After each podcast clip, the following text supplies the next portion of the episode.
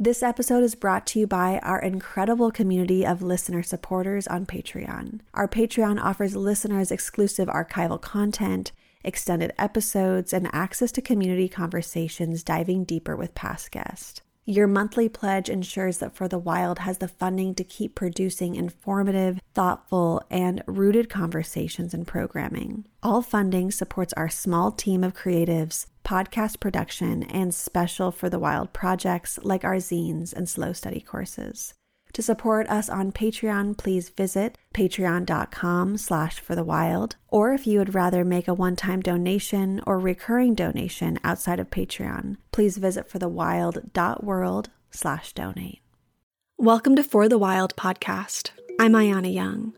This week, we are rebroadcasting our interview with Eriel Tchekwie Deranger. Initially released in February of 2019, in this conversation, Eriel and I speak about Unist'ot'en Camp in so called British Columbia. On February 6, 2020, the RCMP initiated the second invasion on Wet'suwet'en territory, making multiple arrests outside of the Unist'ot'en Healing Center. Because of the severity of this issue, we are choosing to release this episode without musical breaks in order to get you as much information as possible.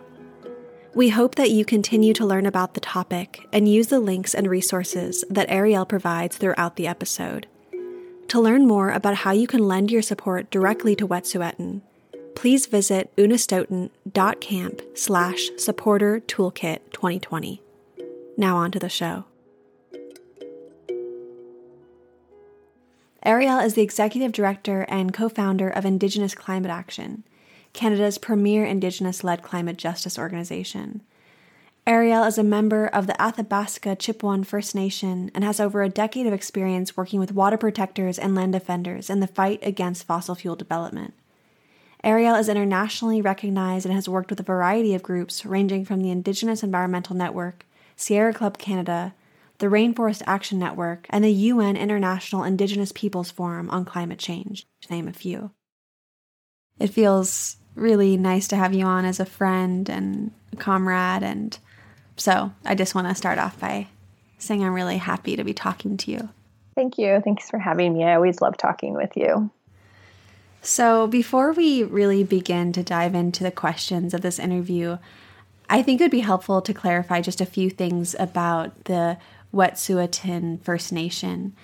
So, the Wet'suwet'en, and of course, I may not be pronouncing it correctly, are located in the central interior of so called British Columbia, and they're comprised of five clans. Within each of these mm-hmm. clans are between two to three house groups. For example, the Unist'ot'en are part of the Gilseyhu clan. And currently, the Wet'suwet'en are facing the development of a pipeline on their unceded traditional territory.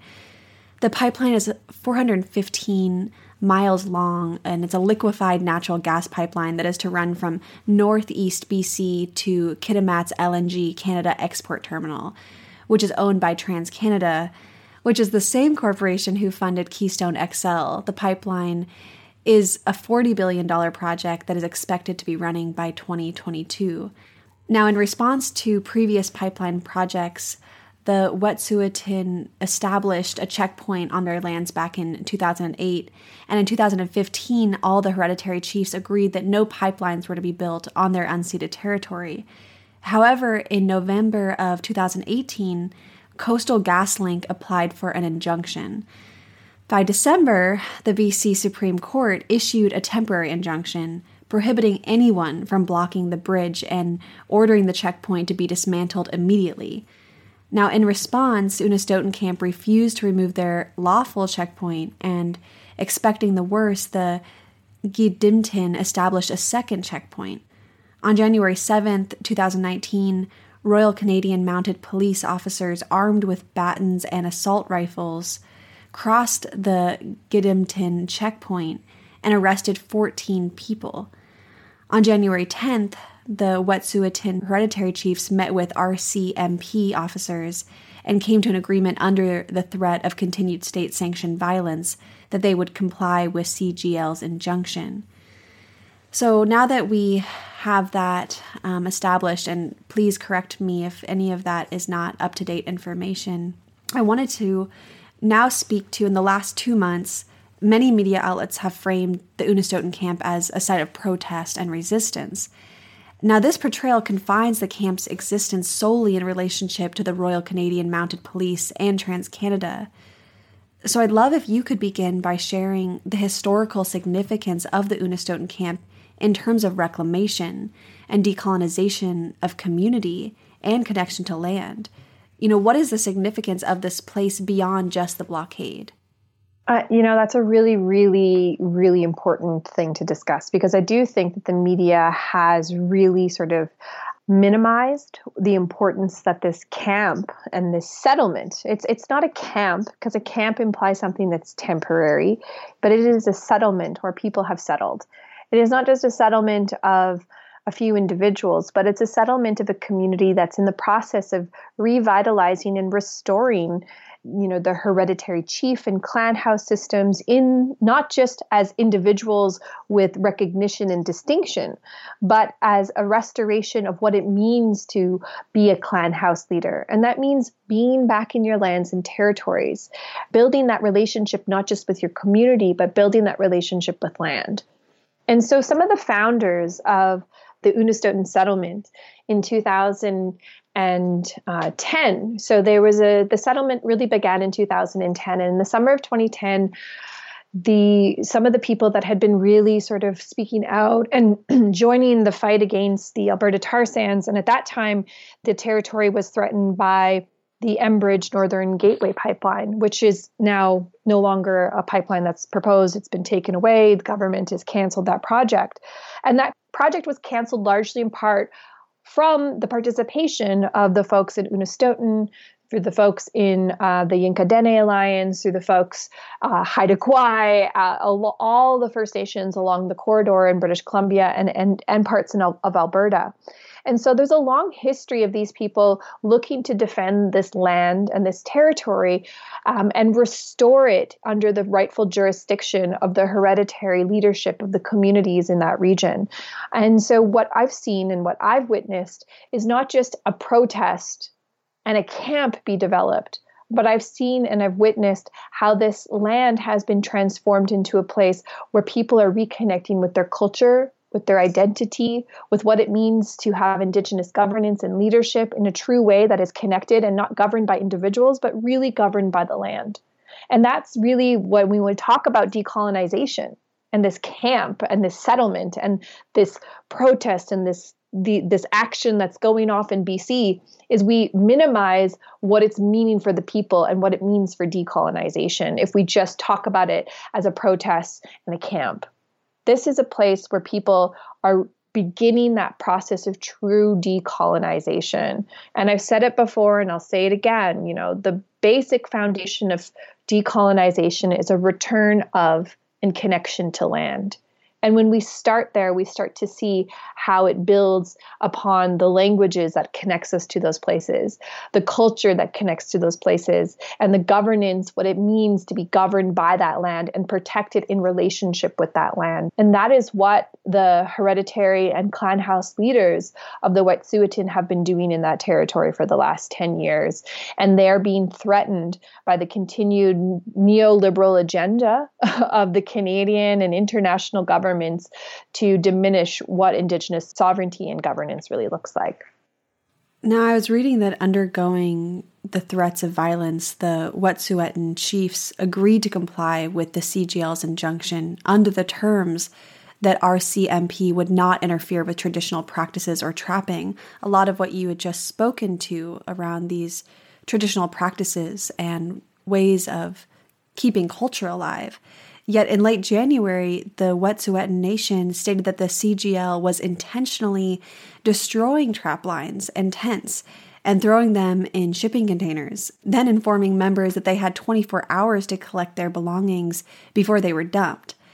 Additionally, the Wet'suwet'en Nation also says that CGL does not have a proper archaeological impact assessment. Uh, so I'm wondering if you could shed some light on these developments and if this is a sort of blatant disregard displayed during an interim injunction, what is it going to look like should full scale construction begin? That's a really good point too, as well. I mean, the, first off, this is an interim injunction a full injunction hasn't been granted.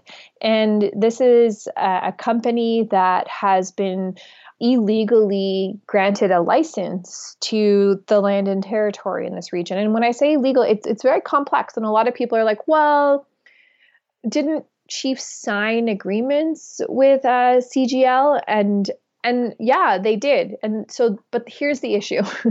And I, and I just want to like name this first is that there were representatives of the Wet'suwet'en office of the Wet'suwet'en which is funded and governed under a system that has been imposed in the region by the colonial government of Canada. And so there's an elected chief and council system that has been imposed to all First Nations across across what is now known as Canada.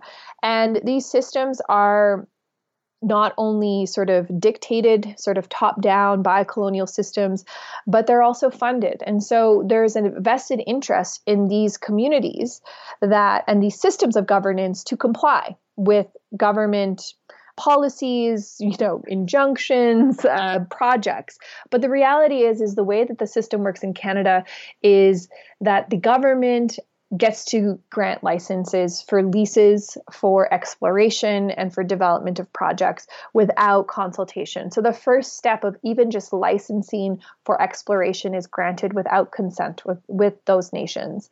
And then, then there's a complicating factor with the with the Wet'suwet'en is that in 2015, like you said, they came together to say that they would protect the, these lands and territories from the expansion of pipelines and development in the region. And that's because there was a shift in the way that the Wet'suwet'en was governed at that time. At that time, in this sort of post truth and reconciliation era in the country, we saw the reemergence and resurgence of hereditary chieftain recognition across the country, particularly in places like British Columbia, but not solely in British Columbia, or what is now known as British Columbia. And so what we had is that the Wet'suwet'en has now these people that are like, we want to bring back our clan systems, we want to bring back hereditary chiefs, but they have this elected chief and council system that the government of Canada works with. And they have a vested interest in working with them because they have them literally hook, line, and sinker through a funding mechanism. Hereditary chief systems and the resurgence of clan houses do not have that same connection. They are not beholden to, you know, the administrative funding and dollars of the colonial government. And so when they make decisions, they're making those decisions based on the rule of the land and the rule of their people. And the government, in my opinion, probably take some real big concern with that because they don't have those communities with their the interests aren't with the colonial system. Their interests are with their lands and territories. Their interests are with the communities. And so in 2015, what we saw is not just this resurgence and reemergence, but in Wet'suwet'en, they, they created a board of directors that was comprised of the hereditary uh, chiefs and clan house leaders of the Wet'suwet'en became the board of directors for the elected systems of the Wet'suwet'en. And it's super complicated, but we have to recognize that there's a there's a duality that's happening here.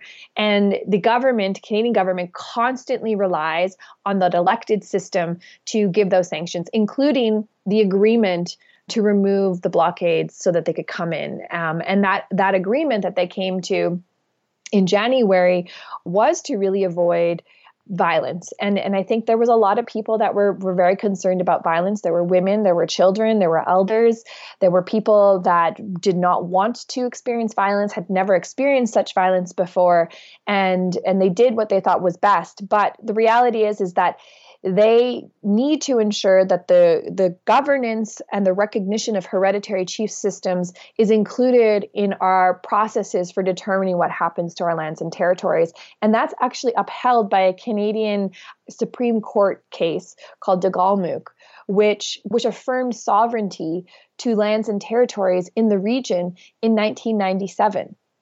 So we have a history that recognizes hereditary chief systems, recognizes governance over our lands and territories, but instead what we're having is that the government is relying on antiquated systems that were imposed on indigenous communities during the you know first wave colonization to really like support a system that supports the interests of the colonial government and systems of white supremacy and diminishes and devalues hereditary chief systems and traditional forms of governance. So when you see what's happening out there with these, you know, RCMP coming in and destroying, um, and not just the RCMP, but you know, CGL and the RCMP coming in, destroying the blockades. At one point, the RCMP had taken over the Gidimt'en um, checkpoint, and they were using their sort of house that they had built, their little cabin, to stay in as a checkpoint. They were burning the firewood that had been chopped by Indigenous people to keep themselves warm after they had confiscated that that checkpoint, you know. And then when they were done with it, they destroyed it. And that is really a very clear depiction of of like how colonization is still happening to this day. They literally force us off our lands and territories, use our resources, take them, and then destroy what's left of our people and and really destroy, you know, the remnants of what we had. And they'll be like, oh, you can have it back now. And I know this also all too well because I come from the Alberta tar sands, where we have seen the destruction and the diminishing and the you know contamination of our territory for for 60 years in the region. And these governments are like, look, we'll put it back, we'll reclaim it once we're done, and you can have it back and it'll all be yours. But we've lost that time with it. We've lost our connections to it. They've destroyed it. They've changed those those spaces that we develop such deep, intimate relationships and connections with. And I know those leaders that lived out at Unist'ot'en for so long, and they were changed by the land the land changes you when you have that relationship with it. And i know you know that living out in the in the redwoods like the land changes you. It changes how you relate to the world. It changes how you relate to yourself. And ultimately it changes how you, you your value systems become less about you as an individual and more about you as a community in relation to the land and and the and the ecosystems and the planet. And that's the most frustrating thing for me is that we're not just you know relegating this this land occupation this settlement as a protest but we are relegating and diminishing its importance in us addressing the largest crisis humanity has ever faced which is the climate crisis. Right now we need to be protecting these intact biodiverse regions, we need to be ensuring that our relationship is restored with the land in a real way so that we don't continue to, to build the pathways to our own demise. And instead, we're vilifying these communities. We are relegating these things to acts of protest against colonial systems rather than upholding these peoples as um, the leaders for what we need to do in order to restore not just our relationship with each other, but restoring our relationship with the land. I really appreciate you going through the complexities of present day colonization because I think it's so important to realize that colonization isn't something that happened in the past. It wasn't 500 years ago, it wasn't 300 years. I mean, it was then, but it's also now. And for people to not be aware of that or to not acknowledge that and to kind of just acknowledge colonization as something happened in a textbook, you know, with a painted picture of um, colonizers coming over in a boat. It's like that's it's still happening today and and then just the complexities around the um, confusion between the hereditary and the elected leadership amongst First Nations. And it's so important to clarify that band councils are elected every two years, whereas hereditary chiefs are prepared for this role from a very young age and remain the title holders and authority over unceded lands you know, while band councils were introduced in 1876 as a part of an assimilation policy, it's important to acknowledge that the Supreme Court of Canada recognized the hereditary system in 1997. Um, you already kind of spoke to this, but if you could also maybe more in depth speak to uh, how this confusion, or maybe how is this confusion a strategy used both by industry and colonial government to feign the appearance of consent when it comes to development and extraction. Does Canada's federal government rely upon the division between hereditary and elected leaders as a tool to aid in the ongoing project of re-territorialization? You know, I think like that you hit the nail on the head when you're like these band council systems were a tool in the attempted assimilation of indigenous peoples. And you know, there's this real importance of the resurgence and the reemergence of hereditary leadership, um, but it's not just just to this time in present history. Um, you know, we have seen hereditary leaderships, clan house leaders, um, come to the surface during the during Kanesatake and Kahnawake in 1990, which is commonly known as the Oka crisis, which is such a terrible name for it, um, we it, it, was clan house leaders. It was the the long house leaders that stepped up and said, "Nope, we're not going to take this. We're going to stand in the way." And there was a division in the community even back then. So this isn't a new issue in the country, and in that time, it's the same thing. The government relied and went to continually over and over and over again to that elected system. And they propped them up as the most rational because it is a system that they created. It is a system that they have a vested interest in, and not just a vested interest in, but a vested financial um, relationship with. And it's a really, really broken structure that really diminishes and devalues the importance of uh, these hereditary and um, you know clan house systems that that are more and more coming to the surface in this post truth truth and reconciliation area era but the government doesn't want to recognize it. Again because of the fact that we're talking about communities that don't have a history of making impact benefit agreements and signing funding contribution agreements with the government these are leaders that are driven by and governed by their communities that are governed by their relationships with the lands and the ecosystems. And that's a scary thing for for the colonial government to really have to take on because they don't have that bargaining chip. They don't have that we're going to stand here and we're going to offer you money for this that and the other. These are leaders that have said unanimously we don't care how much money you give us we will never support these projects in our lands and territories.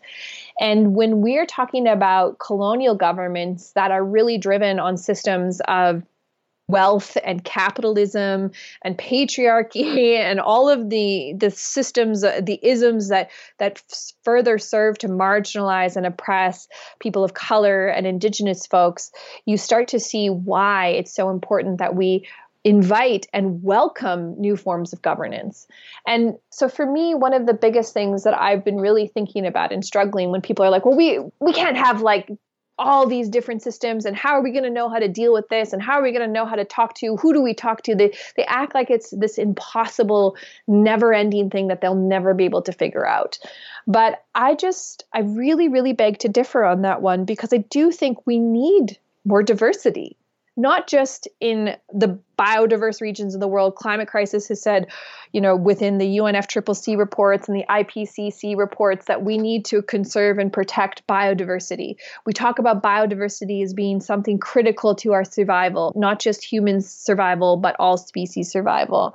But we only think of biodiversity in a sense of like plants, flora, and fauna.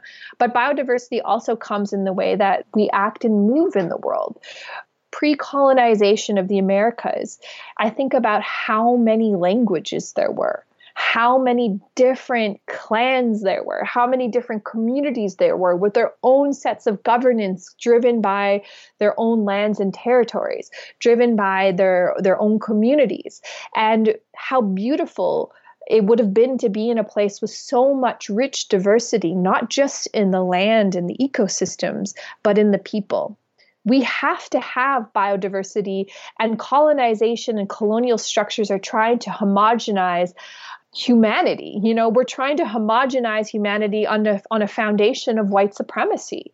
And this assimilation is not just to to in, you know in Australia they actually tried to breed out the black folks and in Canada they tried to assimilate us through policies.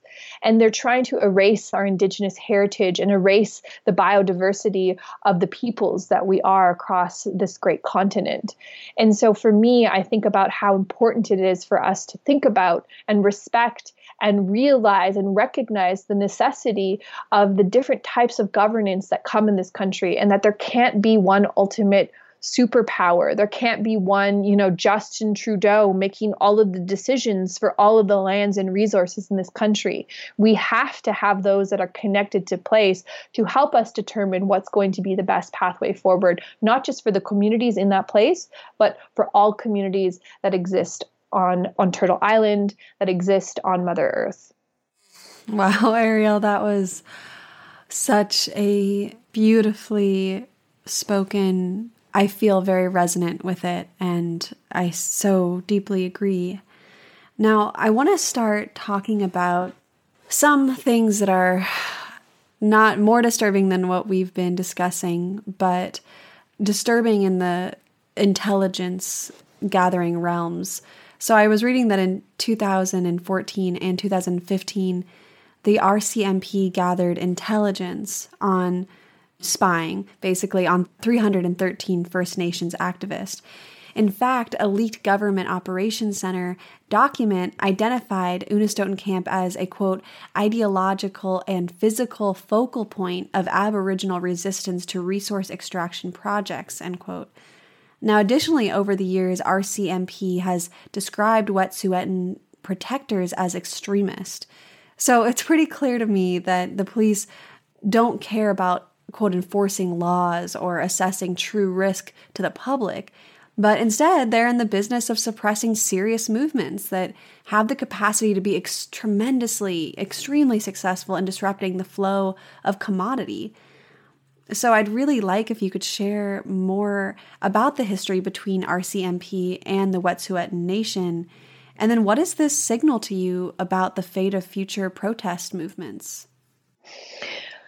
I think that Indigenous folks in Canada and the United States have been labeled as extremists and activists for for some time. You look at AIM, you look at Oka, and now you look at Unist'ot'en and Wet'suwet'en, and you realize that anytime Indigenous peoples rise up against colonial structures and try to reaffirm and assert their sovereignty, autonomy, and self determination, which are all tenets of the United Nations Declaration on the Rights of Indigenous Peoples, by the way, that they are are labeled as uh, renegades, as threats to the state, because frankly, we are threats to the state, but we're not threats to the state in the way that they want to present us publicly.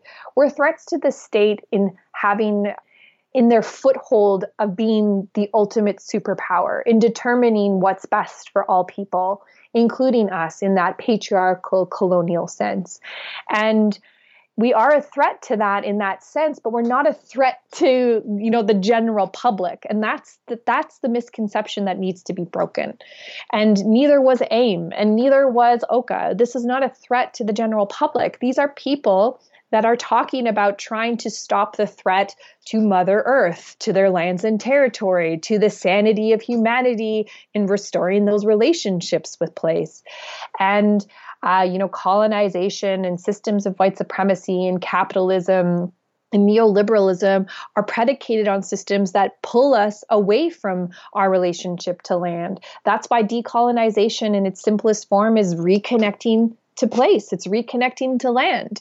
And so I think about how we've been completely criminalized for doing what is actually quite natural.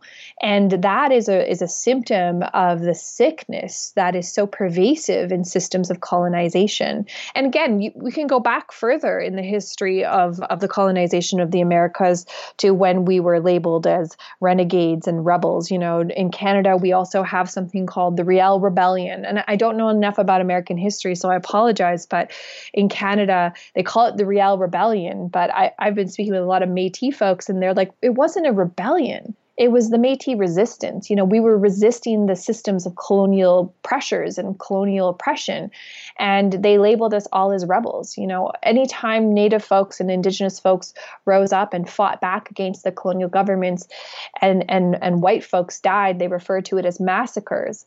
But when they were when it was white folks killing Indigenous folks, it was referred to as a battle and it, it's much more distinguished rather than criminalized. And you can see it just in the nuances of the way English language, a colonial language, has made us these villains in the story, when in actuality, the villains that came here and literally killed millions of peoples across the America through germ warfare, through direct violence and and and you know the destruction of our food sources the culling of the buffalo. You know we're talking about you know burning down food crops and all the crazy massive the massacres that occurred on this continent at the hands of colonial governments that have painted a history. The history continues to paint us to this day as the villains. We are still painted as the villains in this country. And that's what's happening right now. Um, we are not a threat to the Canadian public, but we, what we are a threat to is really opening up and, and um, putting a magnifying glass on the true history of these colonial governments and how it has detached not just Indigenous folks, but all people from what needs to be governing us, which is our relationships to land, our relationships to each other, our interspecies relationships, and how we need to be moving forward in this world. And it would, you know, put a huge wedge and draw, a, put a big magnifying on the glass that our systems are fundamentally broken. That's what we're threatening. We're not threatening people. We're threatening systems that are actually a part of our, our demise on this planet here, you know, our, our time here on planet Earth. Mm-hmm. A demise to everyone, including the people who are on top of the system. Um, exactly. You know, it's it's the demise of everything. It's not, it, and and I think the bravery to stand up and put one's life on the line for the land, but really for the survival of all species, including humans. Um, it's really, uh, I, I have so much deep respect, and I, I just think back to what you were saying about well, when the colonizers won, it's a victory, it's a battle, it's you know the narr- the narrative of what uh, people are still very much taught. This isn't in the past that at some point in the past hundred years people were taught the wrong history. No, this is still very alive and well. This false narrative that is written by the colonizers, and even you know I was uh, traveling with Jade Begay this summer through Alaska and British Columbia, talking to indigenous elders and fisher folk and we were going to these um, you know a few you know small museums and just even reading the I don't know what they're called, but those stands that kind of, you know, you walk around and you see a totem pole and then you see this written placard. And even the placards in British Columbia, in Alaska, are such bullshit. I mean, the history that's still being taught to tourists. So these tourists are coming up and reading this just complete lies, just complete and utter lies. And uh, I um I just think the threat that the government is trying to spin on indigenous folks or other activists that are trying to protect all life you know, of course, it's just a tactic that we need to see through. And we also have to know that this surveilling of land and water protectors is, of course, it's just as rampant in the so called United States. If, For example, I was reading that the police in Minnesota have spent a year and a half preparing for a standoff over Enbridge Line 3. They're using security firms and private intelligence. And the police have utilized informants, online monitoring, aerial surveillance, and eavesdropping to identify possible anti pipeline camps and protectors. So I, I just want to speak even more about the strengthening of the relationship between the oil industry and local law enforcement. And how can we resist the coalescing of this national security apparatus and private interest? You know under this this illusion of free market capitalism that we a lot of people were under the assumption that state and corporations were separate entities for a long time. And i think that um, the veil is really being lifted in this era of of extreme crisis on on planet earth. You know we're in this crisis of either continuing a pathway to the cliff's edge or literally putting up a blockade to stop the masses from going over the edge. And it's Indigenous folks, um, it's our allies, it's those that have literally taken the blinders off and are seeing the world for what it is that are calling it out. And I'm not sure why we want to continue to perpetuate these systems of, of state and, and corporate interests. But I used to be a researcher for um, an organization called the Federation of Saskatchewan Indian Nations, now known as Federation of Sovereign Indian Nations in Saskatchewan. And I spent six and a half years as an archival researcher and an oral history researcher. So I, I supplemented uh, oral history with archival research, and I spent a lot of time reading um, you know correspondence for the for the, the the settlement and the development of the dominion of Canada and I can tell you that corporate interests and colonial government interests have always been together. Uh, during the the settlement of Canada, they wanted to create the what is the Canadian Northern Railway and the and the railway system across the country, and that company you know, wrote and petitioned the, the the crown and the Indian agents to ensure that those pathways were left open and that indigenous folks, our Indians, didn't receive land within those areas, and they actually requested a certain amount of distance be created from those development areas to ensure that they didn't deter other, other white settlers from settling in those regions. And those requests were granted. Um, and then you look a little bit further in history and you look at when the agricultural belt of Saskatchewan and Manitoba and Alberta was being created. And you also see the same thing, you know, farmers not wanting native people near where they were hoping to build crops and also pushing native folks from selling their crops from their lands uh, to the general market and you again you know these were these were small businesses but you saw that the colonial governments always upheld world those that were were white, those that wanted to uh, oppress and diminish the value of indigenous, you know, goods, services, communities, culture, languages, have always been pushed to the side and paved the way for corporate interests. You know, many of these small farms are now major agribusinesses that have that take up the the agricultural belt in in uh, the prairie provinces of Canada, and you continue to see these these corporate interests. Like these are the foundations. I mean, look at at the very foundation of Canada, which was built on the fur trade. You know, Canada was declared, large parts of what is now known as Canada was declared the property of the King of France with zero consultation, and he sold it to the Dominion of Canada uh, without any consultation with the Indigenous peoples here. And it was a corporate transaction to a corporation. So the foundations of this country are really embedded in corporate interests. And now in modern day, what we're seeing is that we thought under, you know, this idea of free market capitalism, the ability for the individual to grow, but it was only under the individuals of certain individuals, those with power, those with direct links and ties to those making decisions about the lands and governance under the colonial systems and laws. You know, whether that's presidents in the United States or governors, or whether it's, you know, provincial leaders um, or prime ministers in, in Canada, we have always had corporations looking to those in power to grant them the rights to do things and push the the most oppressed out of their way. We are still seeing that right now with the you know the coastal gas link with the alberta tar sands with the bakken oil fields with the multitude of pipelines that are coming out of alberta tar sands with mega hydro projects in eastern canada you know muskrat falls site c dam mega hydro in british or in manitoba. And the list goes on and on you know the bayou the bayou pipelines and offshore drilling arctic drilling so on and so forth.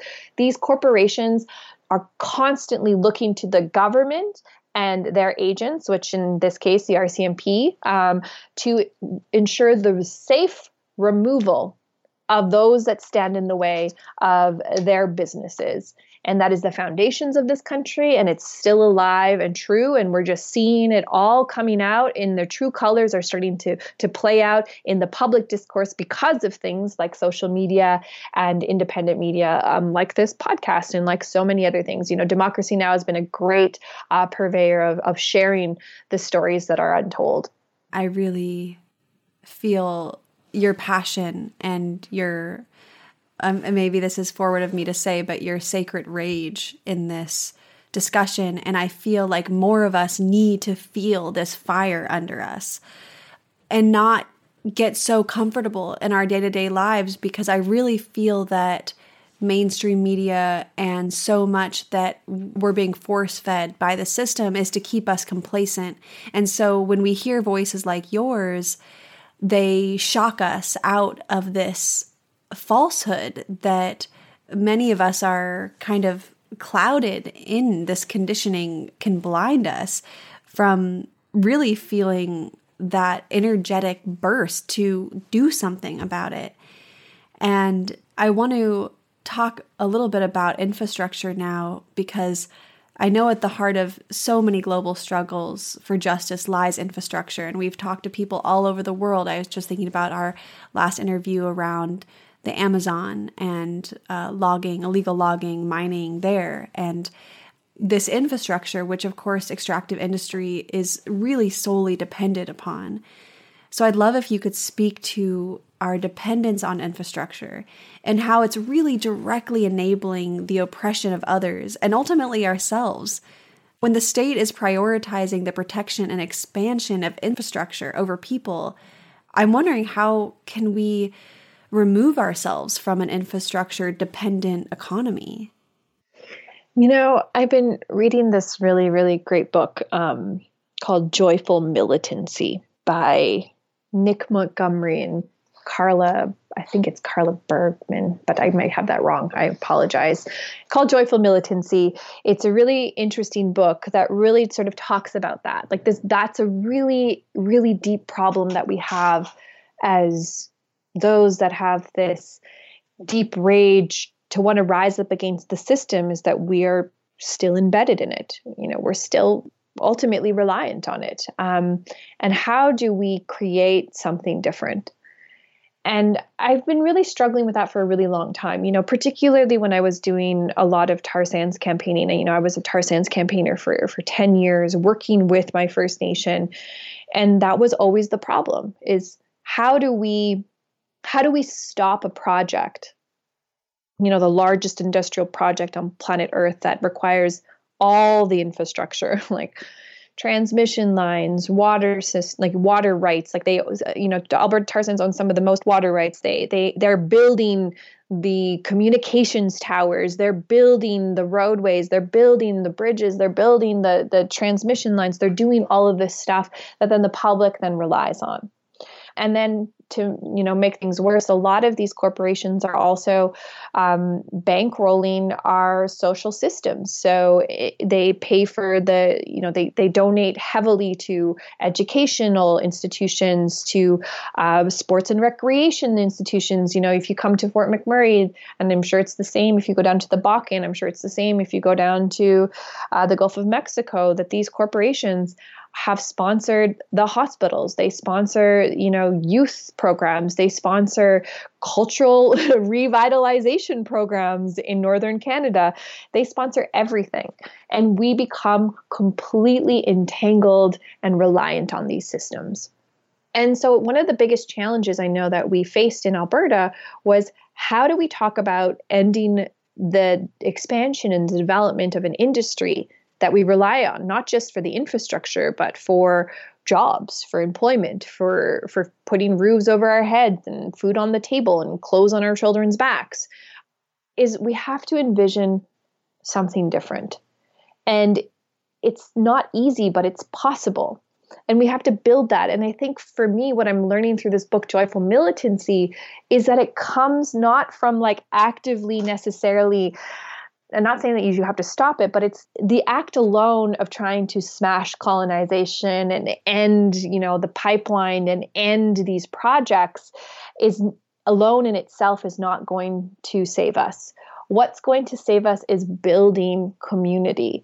It means sitting down with people and eating food with them and connecting with them and supporting them in ways that might seem really mundane, you know, helping someone care for their child, helping someone to to learn how to knit or learn a skill or like learn simple things and building relationships that are not reliant on the empire, not reliant on these systems. And I that's you know, let's go back full circle. Let's go back to Unist'ot'en. That's what they were doing. They were building a community that was not reliant on the infrastructure, that was not reliant on the contribution funding agreements from the federal government. It was not relying on, you know, the transmission lines of oil and gas companies. It was not reliant on those jobs. It was not reliant on anything but community. When they built their pit house, they built it with community. They built it with the, the trees on the land. They built it together. And then they sat and they ate so many meals together. They sat around the fires together and they fostered a community that relied on each other rather than a structure that is so pervasive in pulling us apart and detaching that connection of community. And so, you know, I, again, I go back to this book is like, that's what we need to do we need to be finding more spaces and carve out more places where we're fostering communities that are not reliant on empire, that are reliant on our community relations. I'm thinking about how the system sets us up to be disposable to each other. And what you're talking is reminding me that it's really the opposite of that. When we're building community, we do rely on one another for taking care of each other, for taking care of our families. But when we're in this capitalist colonial system, we can just, you know, extract resources, make money to buy our way out of having community, of being actually reliable to one another, to being accountable to one another, and to create community that is opposing this type of lies of rugged individualism that in itself is subversive in such a beautiful way. And I think really so much at the core of how we can move forward. And like you were saying, you know, imagining a, a way out and removing ourselves from this whether it's the infrastructure dependent economy, this capitalist resource extractive dependent economy. And, and of course, we know that when we talk about resource extraction, it's not just oil or some type of fossil fuel in the ground. Resources are also humans. It's also our relationships with one another is how this system even looks at those as resources to be squandered. so, yeah, I really I, I, think that's really I think that's really important too is that again when I talked about pre-colonization in the Americas, like we had this biodiversity of, of communities that were all very unique in their languages, their cultures, their relationship with the lands, the foods that they ate. But there was huge um, routes of, of trade there were huge um, you know trade lines and you know systems that were economies economy based systems where there were routes of trade but communities relied on each other. You know they relied on coming together at certain times of the year and trading their goods and and sharing their stories and sharing their teachings and sharing the things they'd learned on the land. And those were essential. And it required face to face community time sitting together eating together being together. And it's that those same systems that we're talking about that are being vilified where canada's biggest threat in the country is that indigenous resistance is, is one of the largest threats to the canadians government. And and like that's the reality is is that it questions and it challenges those systems as not being in the best interests of people and so we're talking about trying to create structures that are not predicated on individualism, that are not predicated on the accumulation of, of wealth and success and notoriety and the American dream. But we're talking about systems that require you to admit that you are vulnerable, to admit that you are a small, humble creature on this planet that requires other people to survive And instead, the American um, dream, North American dream, is really on like how successful can you be as an individual? What have you done with your life? Instead of what are you doing with community? How are you working together? How are you supporting your neighbor? Because back in the time in the day, like you were nothing unless you had community. You were nothing unless you had those people that supported you and you supported them back in a reciprocal relationship. And we have lost this this ideology of um, reciprocation not just with each other but within the natural world. And you know that was a, one of the things in the write-up of the rcmp is that the ideological foundations of the unistoten camp are you know are threat to to the canadian public. And it's a threat not to the Canadian public, but it's a threat to the systems that have been driven down our throats for the last 500 years here. Hmm. I was reading that in January, the police blocked access to one of the roads outside of Houston, BC, and officers proceeded to tell journalists that they were not allowed to enter the site of the raids due to, quote, safety concerns. However, the broadcasting network, Aboriginal People's Television Network, noticed that company workers had no problem entering and did not face threats of obstruction. No surprise. But I really would like for you to speak and share about the violation of press freedoms that took place and the dangers that this precedent sets. You know, I think again, it's part of that colonial narrative that they want to tell. Like they get to be, these are a threat to the Canadian public. They get to control the narrative through the, you know, their media machines, through their storytelling. And it, it it's like that, you know, let's look, let's talk about the way history is written history is written through the lens of a colonial the colonial white man and when journalists are going in and they, they wanted to see the story from from all perspectives and from all sides of the the narrative that is the threat to the colonial structure as well and so you know they have a vested interest again just like they do in trying to vil- vilify indigenous folks is that uh, press is going to come in and they're going to tell the wrong story and they lose control. And a lot of this is all about like power and control. And there's an important role in in the press and the media having unfettered access to tell stories from like an unbiased perspective so that the truth can be actually told.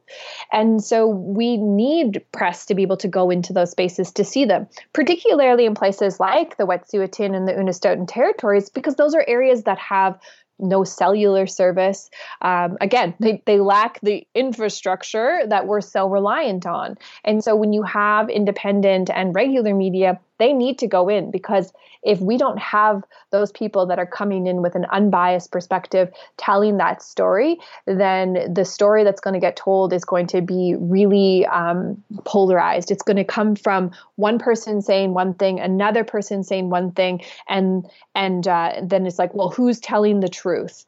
And when you look at how the colonial government has already laid the foundations to vilify Unistoten, to vilify Wet'suwet'en, their story comes out as well they have a history of being this and that and the other. Whereas we have this dominant narrative that the RCMP are heroes. They're here to protect us. They're here to like sh- ensure the safety of all people.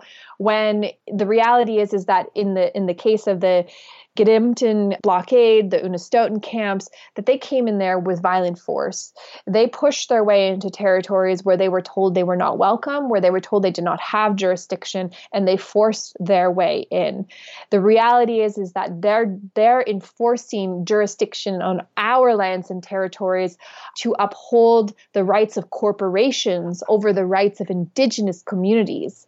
And I just don't understand how they continue to be the hero while indigenous communities continue to be the villain. And it's so important that independent media, that media gets in to start telling the real story so that we can start to unravel the real history of, of what colonization has done to indigenous peoples and what colonization has done to our understanding of who are the villains and who are the heroes in our stories. I guess my last question is around you know, the kind of question of what can we do type of question. But I also want to really speak to the truth around that because I know at one time you even uh, up uh, around a month ago, people were like, "Oh, we're going to go to Unistoten camp." Whether it was non-native people, people, you know, ally activists, people that were hearing it up in the news, and I know a lot of times it's not the best thing to just get in a car and drive up to the camp or you know of course we need to really be intentional and listen around how outsiders can support movements and specifically the Unistoten camp right now. So maybe just kind of give us a sense of where they're at at this moment and what is the best way to support for those of us who are not on the front lines but rather on the sidelines looking in, wanting to support but um, really being able to take a step back and listen to what is actually helpful and not things that are just going to get in the way and create more complexity and, and more struggle for those that are on the front lines. Yeah, I think it's really important that we listen to the communities themselves and take as much direction as possible from them. You know, they have a really great website. It's unistoten.camp. I encourage people to go check it out. They update it quite regularly. There is a supporter toolkit that they've created for people. But what's happening is that this is long from over. The coastal, coastal, uh, coastal gas link or CGL in Trans Canada, this project is still on the books, and the Wet'suwet'en office and the people of the Wet'suwet'en are going to challenge this project. That is, they've made that very clear over and over again, um, and they're going to do whatever they can in their power to ensure that it is not completed and they want to do it in a respectful way. They want to avoid violence, obviously. Um, that's why they signed the agreement to pull down the the blockades. But at the same time they need respect of their lands and territory. I mean we're already seeing the destruction of, of an essential trap line in the region. We've seen the destruction of the Gidimt'en, you know settlement. There are threats to the Unistoten settlement. Um, you know people on the ground is always appreciated but they want people that understand and know the territory. They don't want strangers that have not been a part of the struggle for a long time. So please be cognizant of that. Like if you are planning on going there you you have to have and it's for security purposes is you have to have some sort of connection to the community. Um, but you know they keeping that the land and the settlement up and going is an important part of this is that assertion of the utilization of this land in a traditional sense things that folks can do is check out the website. They have the supporter toolkit. Uh, they're still calling on people to continue to host actions, whether those are protests or screenings of films or panels and discussions on this. Um, you know, sending sending letters um, to emails directly to the government or calling you know Canadian and uh, British Columbia representatives to show your support and respect of the Wet'suwet'en peoples. And of course, you know, this is not easy. The, the fight is far from over. And they really want to take this to the court systems. And they want to revitalize the Delgamuukw court case and really bring it to the forefront around recognition of hereditary chief systems. That stuff's not free. You know, we're all bound to those systems of, of economies and capitalism. And, and, you know, sometimes you have to utilize those systems to fight them. And I really, really think that folks need to continue to donate to the Legal Defense Fund because that's going to be a long drawn out battle. Uh, donate to the to the access point to ensure that we can continue to occupy those lands and territories sign a pledge it's simple as that. Like if you and also i want to recognize that not everyone can go out there not everyone can donate not everyone can host an event um, because of all sorts of limitations. And i don't want people to feel as though they're not contributing to this cause.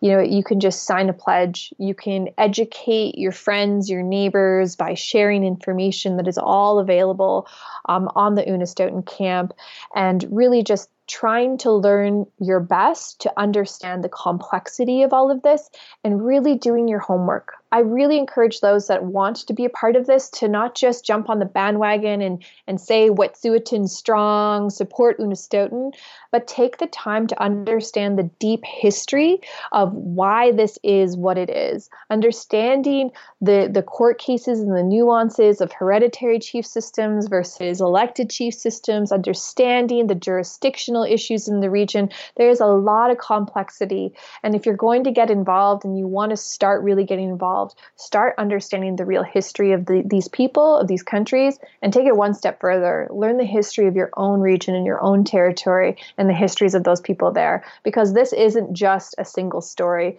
this is just a magnifying glass on a story that exists everywhere across Turtle Island and across the Americas and you can learn more about our work, which supports these people, like folks like Wet'suwet'en, Tiny House Warriors, you know, all the indigenous communities that are really stepping up to be leaders in protecting lands and territory for the climate and for everyone. Um, and of course, just check us out indigenousclimateaction.com we're across the country. And please do if you're going to get involved in this check out unistoten.camp so that's u-n-i-s-t-o-n T-E-N dot camp and take take a moment to really learn about what's going on there.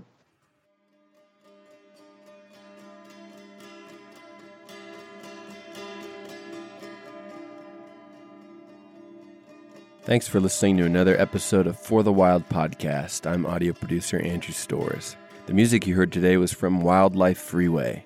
I'd like to thank our host and founder, Ayana Young, as well as the rest of our podcast team Aidan McCrae, Francesca Glassbell, Hannah Wilton, Aaron Wise, Erica Ekram, Melanie Younger, and Carter Lou McElroy.